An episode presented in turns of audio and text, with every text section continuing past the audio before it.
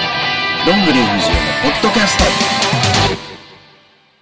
こんばんは、こんにちは、おはようございまごす。ざいます。どんぐり藤江のポッドキャスト第2回始まりました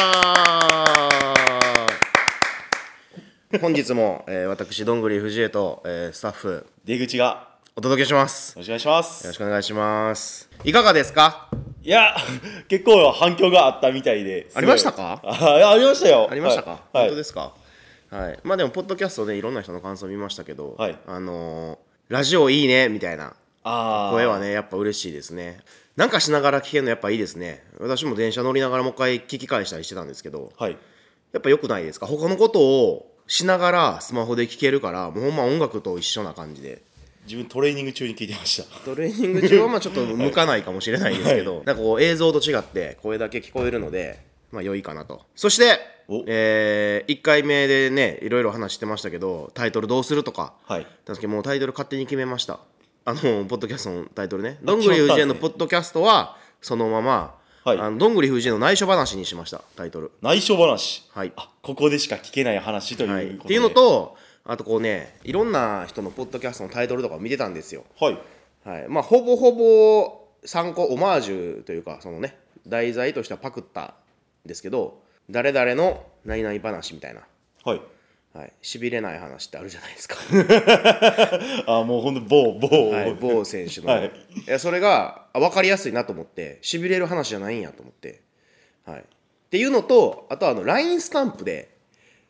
だいぶ前にはい。あの支援のね私が内緒ってやってるやつがこうあの試合中にあの相手選手のこう声援してる人とかに一時期シーってポーズしてたんですよ、してましたね。はい、でそれを LINE スタンプにそのと後ぐらいに入れて内緒っていう文字をつけてこうその写真があったんですよ潜在として。お、でそれをあこれこのまま使えるやんと思ってそれであの内緒話でいいやと思ってなんかあれっぽくないですかラジオっぽくないです かラジオっぽいですね。確かポッドキャストだけどまあ味気ないな思って、に。はい。はい、だからそれにしたんですけど、はい、で写真もそのまま使えるしっていうのでもそれにしましたそう、うまいこと全部がハマっはいてきましハたね。マって、はい。なので、えー今日からはどんぐり藤江の内緒話になりますお、タイトルも決まっはいタイトて。ルまあ、タイトルはね、はいあるだけなのであのオープニングのね入場曲になって「どんぐり藤江のポッドキャスト」って言ってるのはそのまま使うんでもう番組感がすごいですね、もう、はいちゃんとした、やっぱねはいちゃんとしたいですね。はい、頑張っていきましょはいというわけで今回の第2回目はですね、えー以上お客様からあの感想感想じゃないやあのキートークテーマこれが聞きたいっていうのをですねう、あもう早速来たんですさっねき来ました。はい、えーお二人からありがとうございます。はいえー、来ないと思ってたんですけどありがとうございます。ありがとうございでます共通して二人にあったことは同じテーマやったんですよ。あ両方とも同じ、はい、プロレスを始めたきっかけはいでした。あやっぱり、はい、あとまあプロレススをするにあたってのこう向けてどうしたかみたいなのとかなんですけど、ルーツが気になるわけですね、はやいっぱ、りまあねこれ1年前のパンドラで俺多分ねブログで書いてたんと思うんですよ確か、はいあでも、はいハンドラのイメージはありますね、リング上でも語ってたはい、といでうかもあれれはあの自分が高校生の時に大阪プロレスのプロレス教室に通っててでそこでテストを受けることになって大阪プロレスに入ったけど辞めたっていう話だったんですよはい確かもっと遡ってなぜじゃあまずプロレスにあの興味を持ったかそこからちょっと掘り返そうかなと今日はそこは確かに語ってられてない部は分いというか、はいそうですだからそこをね、ちょっとずつこうもう本当にゼロからですよゼロからはいちょっと話を遡っていこうかなと、あでもこれは好きな人はすごい興味そそる話題じゃないですかいね、やもう興味ない人今ここ多分聞いてないですよそんな暇な人いないで しょはいはい、なのでね、えープロレスハマったきっかけをちょっとね話したいなと思うんですけど、はいえー私のプロレスの知ったきっかけはですね実はゲームなんですあゲームから入ったんはいですね、私はあの64の闘魂ロードあ64ワンはいを小学校6年生の時に春休みかな多分何のきっかけででもゲーいムや多分ねなんとなくパッケージに興味持って本当に何気なく多分買ったんですよジャケ買いみたいな感じなんですねジャケ買いのレベルでもないんかもしれないけど、あの私はまあロールプレイングしないんですよねドラクエとかファイナルファンタジーとかあのー一生戦うをしなずに俺逃げ逃げていく人なんで逃げる逃げるしかし ないんレでベルが上がっていくそうなんですよだから一生進まないはいですよね。で、あんまそういうゲームをしなくて、で多分対戦ゲームで見たんかな、まあ、とりあえずまあそれを買ったんですよ。ね、ゲームをプロレスゲームを買って、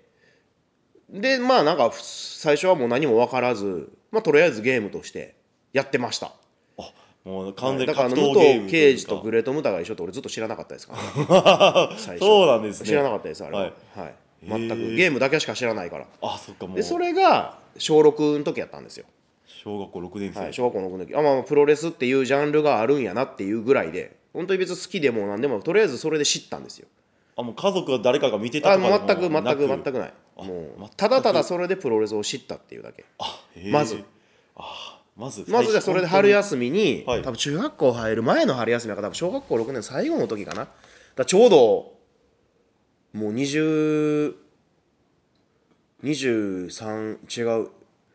12歳とかやからもう25年ぐらい前かなじゃあ234年前かな23年前にはい、に、まあ、それ知ってででそのままやったらプロレス好きにならないじゃないですか、そうですね別にゲームだけやからはい今のところはそうなんですよこからでこれが偶然にも中学校に入るとプロレス好きな子がおったんですよめちゃめちゃファンの子があもう友達というか学生というかクラスメそうーでトすにもうほんまにクラスメートにいてむっちゃプロレス好きな子がむっちゃはい、でめっちゃプロレス好きな子がおってでも確かね俺99年からなんですよ見始めたんだか99年ら中2とかなんですよあ中学校2年生の時に、はい、だから中1の時は実はそんなプロレス俺多分ハマってなかったと思うんですよね小小6から1年覚えてないんですけど、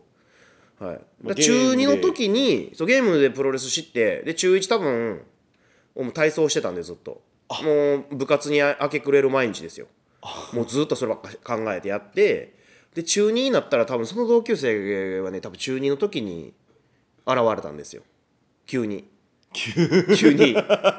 どこからともなく、はい、急に同級生ねもうクラスメートでおってじゃその子がめちゃめちゃ好きででその子にめっちゃプロレスを教えてもらってなんか仲良くなって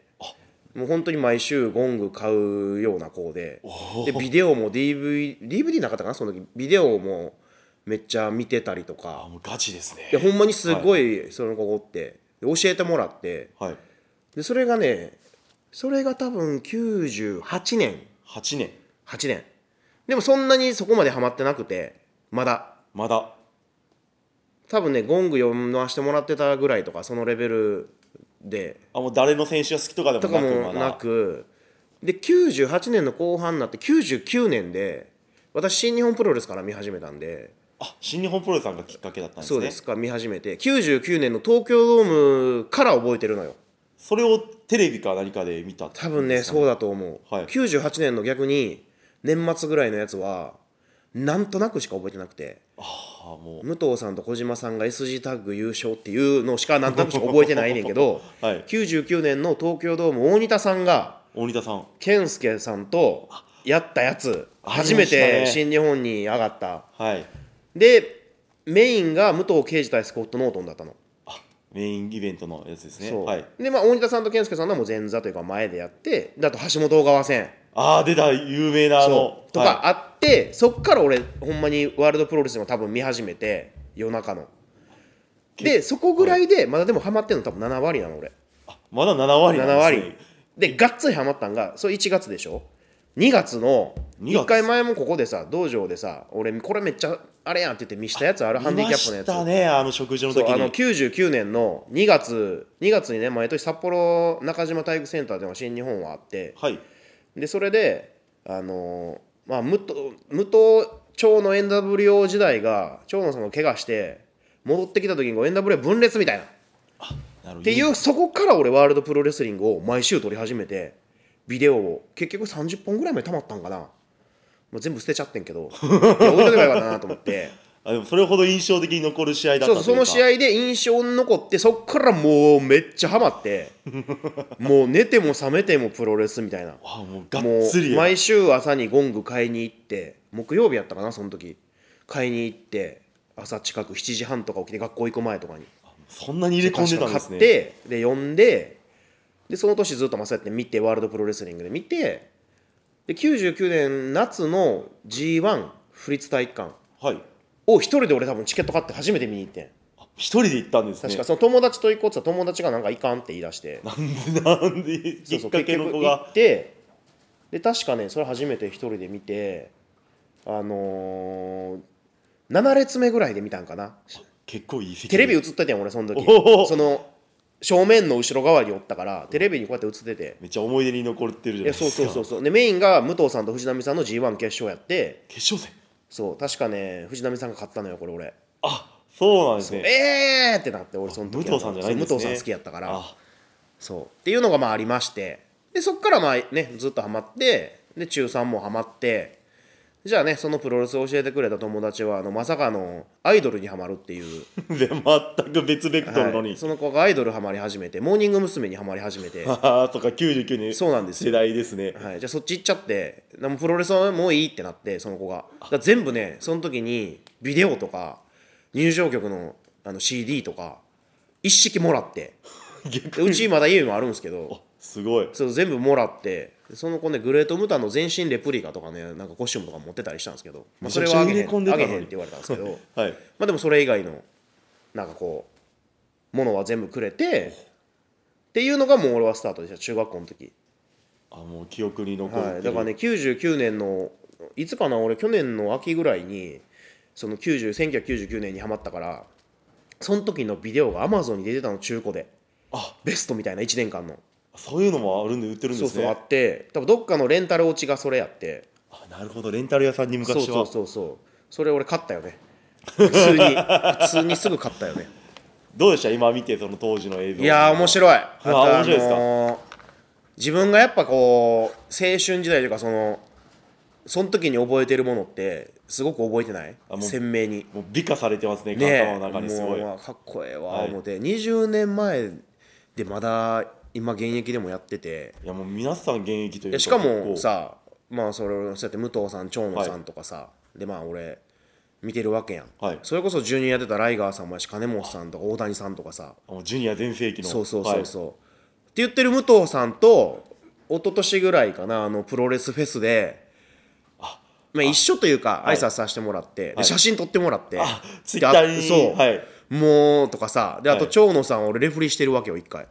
あの道頓堀プロレスのありました国ね立体育館であれ最後や試合長野さんのはいああれがもう最後なんそうそですうね今んとこねそこから試合してないからそれレフリーしてるとかでましてや金本さんなんか、はい今普通にさ VKF さんとかでももやうってつるしいこないそだうですよねとか、はいもうやばいよねこの間も俺金本さんの入場曲こうレフリー待ってると聞いたけどもうみんなに多分分からんぐらいのテンションで聞い たようわーってなるからであと田中稔さんも田中美濃ああジそうュニアそうのそうやし、一回だからね T シャツ持って行ってすいませんサインしてくださいってあのファンの時持ってたやつサインしてもらいましたけどねはい すごいもう、ちょっとこれ今言っていいんかなと思いながらでもあ後悔すると思ってね言いましたけどとか今だからそう思うと不思議よね